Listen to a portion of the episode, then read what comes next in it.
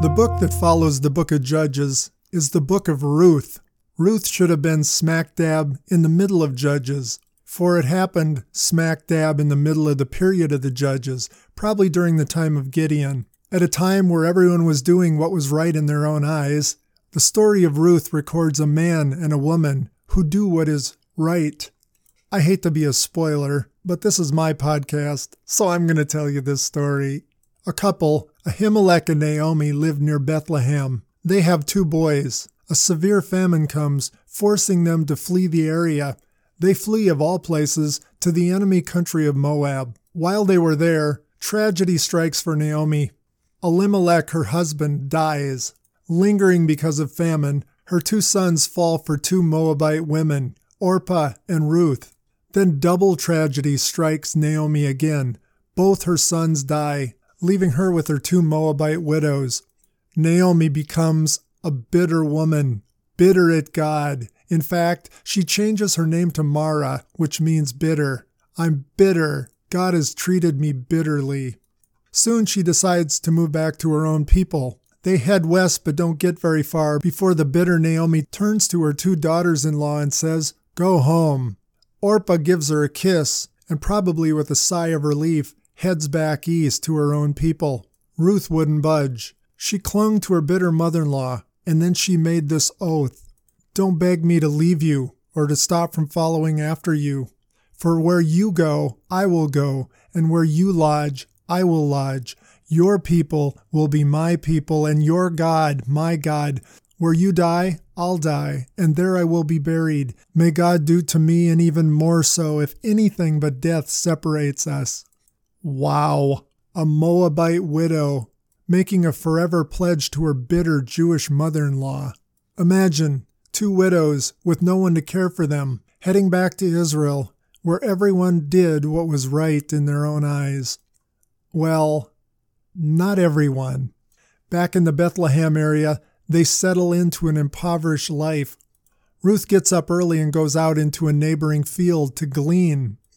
God had instructed in His law to allow people to glean in your fields and among your groves. They were not to pick their fields and vineyards clean. This was God's welfare system. Ruth happens on the field of a man named Boaz. In a nation where everyone did what was right in their own eyes, Boaz does right by Ruth. He allows her to glean in his fields. In fact, he instructs his workers to drop a little extra. God had commanded them to receive and protect the aliens among them, and that's precisely what Boaz did. He instructed his workers don't even think about bothering this woman. Got it? Ruth is struck by this kind man. Why are you treating me like this? He responds, I've heard about your kindness to your mother in law. I think it's amazing. Ruth gets home with a real haul from gleaning. She describes her day to her mother in law. When Ruth drops the name of the owner of the field to her mother in law, Naomi goes white. The man is a close relative. To two widows, a lifeboat. Under God's law, if a man died and left a widow, his near relative was asked to marry her, have children, and continue the family line. She explains this to her daughter in law Ruth, the Moabitess. Boaz has invited her to continue to come back and glean during the entire harvest, and she takes him up on it. You get the idea from the story that they both like each other, though Boaz is a bit older. With the harvest almost complete, Naomi comes up with a plan for Ruth. The next night will be a harvest party. She gives Ruth some instructions, and Ruth listens. Remember, during the time of Gideon, the Midianites would swoop in and steal or destroy Israel's harvest. So the owner and his workers would sleep around the grain piles. Boaz goes and lays down by one of the piles and falls asleep. Ruth tiptoes up to Boaz and lies down by his feet. Boaz awakes. When he asks who's at his feet in the dark, she says, It's me, Ruth. Cover me with your blanket.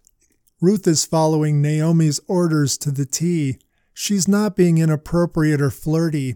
She's proposing to Boaz. In saying, Cover me with your blanket, she's saying, Do what God asked you to do to widows with no sons. Boaz is overjoyed. He accepts. But then he realized there was one small problem. There was an order of priority for marrying a widow without a son under God's laws.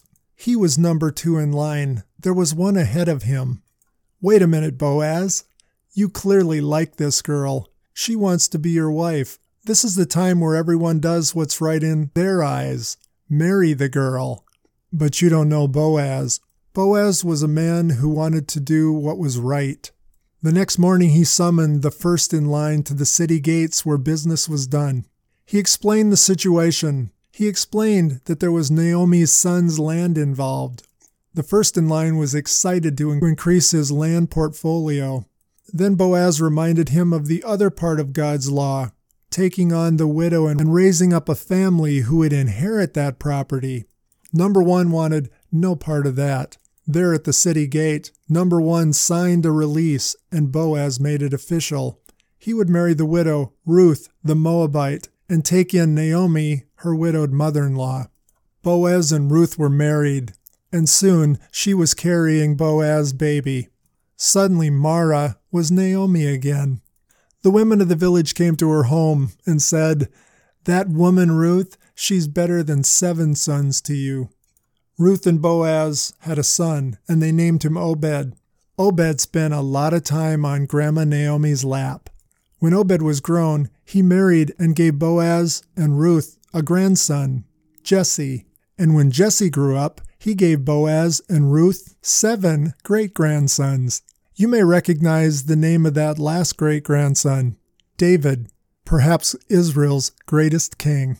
But there's something better still in our story. In the New Testament book of Matthew, Boaz and Ruth, two people who did what was right, are listed in the family tree of Jesus. Their faithfulness, individually and together, will look even more beautiful and rare when we return to the story of Judges in our next word picture.